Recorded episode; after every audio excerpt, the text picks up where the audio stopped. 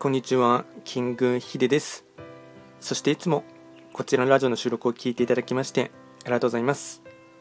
トレンド企画とは、トレンドと企画を掛け合わせました造語でありまして、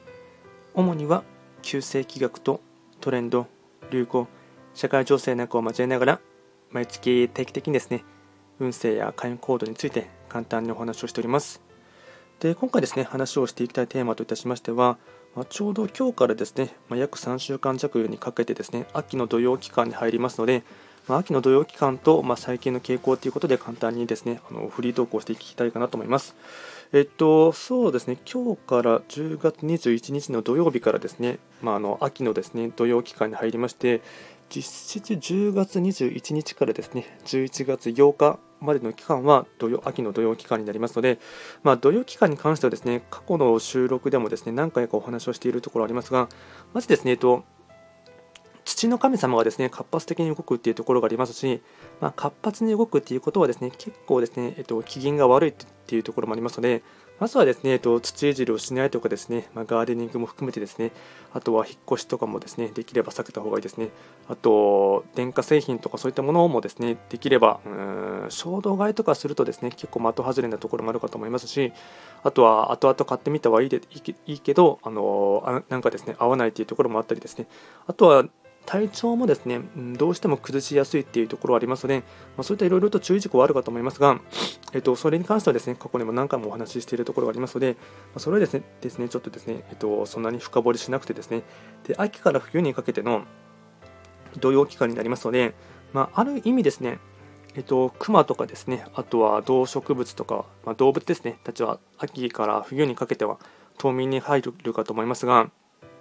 そうやってですね、ある意味いらないものをですね、どんどんと捨てた捨て去ったり、あとは、うんまあ、それは過去のですね、ふうん、古いわだかまりかもしれませんし、変なですね、執念みたいなものもあるかも思いますが、そういった少しですね、身軽になっていくっていうことが結構大事になっていきますし、あとは、冬自宅をするためにですね、いろいろと、うん整理整頓したり、あとは特にですね内面ですね内面に溜まっているですねゴミとかをちゃんと捨て去るとかですねそういったところがすごく求められていきますので、まあ、ある意味ですね脱皮するみたいなイメージもあるかと思いますしあとは古い概念も含めてですね古い自分自身も脱ぎ捨てるとかで脱ぎ捨てた後に本質がですね見えてくるっていうところもありますのでその辺りをですね本質を見抜くですね目を養うとかっていう期間にも移行していくところがありますので、まあ、とりわけですねやっぱり1人で過ごす時間をですねすごく大事にしてほしいと思いますし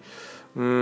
ん外に出向くっていうよりかは、まあ、内面に目を向けたりですねもうちょっと自分自身で自己対話するとかですね内省していくっていうところがですねこれから厳しい冬に向けてでですね大事なポイントかなと思いますのでまずはですね、まあ、NG 行動はですね、ま、できれば避けるっていうことをですねやっていただきましてあとはどうしても体調も崩しやすいところがありますのでちゃんとですねよく眠るとかですねあとは、無理せずにですね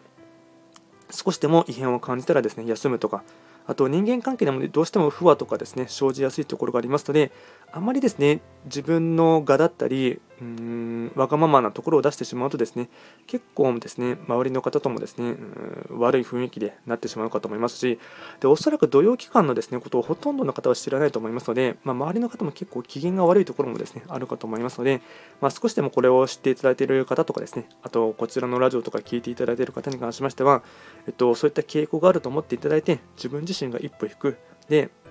いらぬ争いだったり変なですねプライドは見せないという方がですねうまくいきやすいかなと思いますのでその辺りをですね注意していただいて、まあ、大事なことはですね古い自分を脱ぎ捨てるとかですね本質を見抜くために、ま、目を養うとかですねあとは自分自身としっかりと内省、まあ、反省も含めてですねやっていくっていうことがですね、まあ、これから約ですね21日からですね11月8日3週間弱あるかと思いますので、まあ、大事なポイントかなと思いますので簡単にお話をいたしました。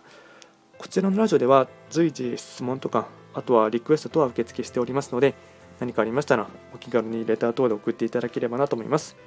それでは今回も最後まで聴いていただきましてありがとうございました。